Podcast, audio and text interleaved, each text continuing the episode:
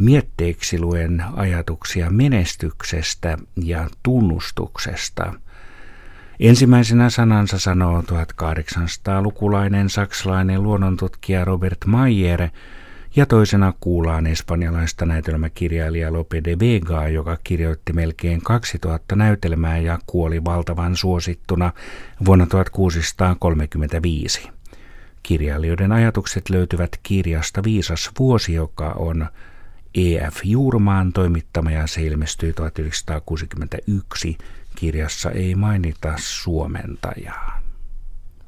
Ensin Robert Mayer. On mahdollista, että jääminen vaille kaikkia tunnustusta, jota aluksi valitettavasti uskoen saavani, on osaksi ollut syynä tieteellisen intoni laimenemiseen. Varmaa on, että tuona aikana harrastus yliaistillisia uskonnollisia totuuksia kohtaan alkoi esiintyä minussa vastustamattoman voimakkaana. Intohimoisen kiivaasti ja äärimmäisen yksipuolisesti, joita ominaisuuksiani minun on valitettava, heittäydyin heti tälle alueelle. Mutta sen, mitä tuona aikana en itselleni tahtonut tunnustaa, sen tahdon nyt avoimesti tuoda ilmi.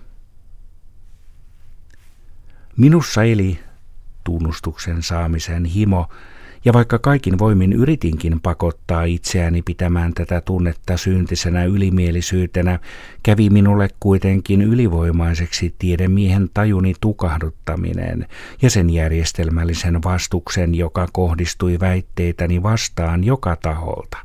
Olin pakosta herätettävä minussa päivä päivältä lisääntyvä katkeruus.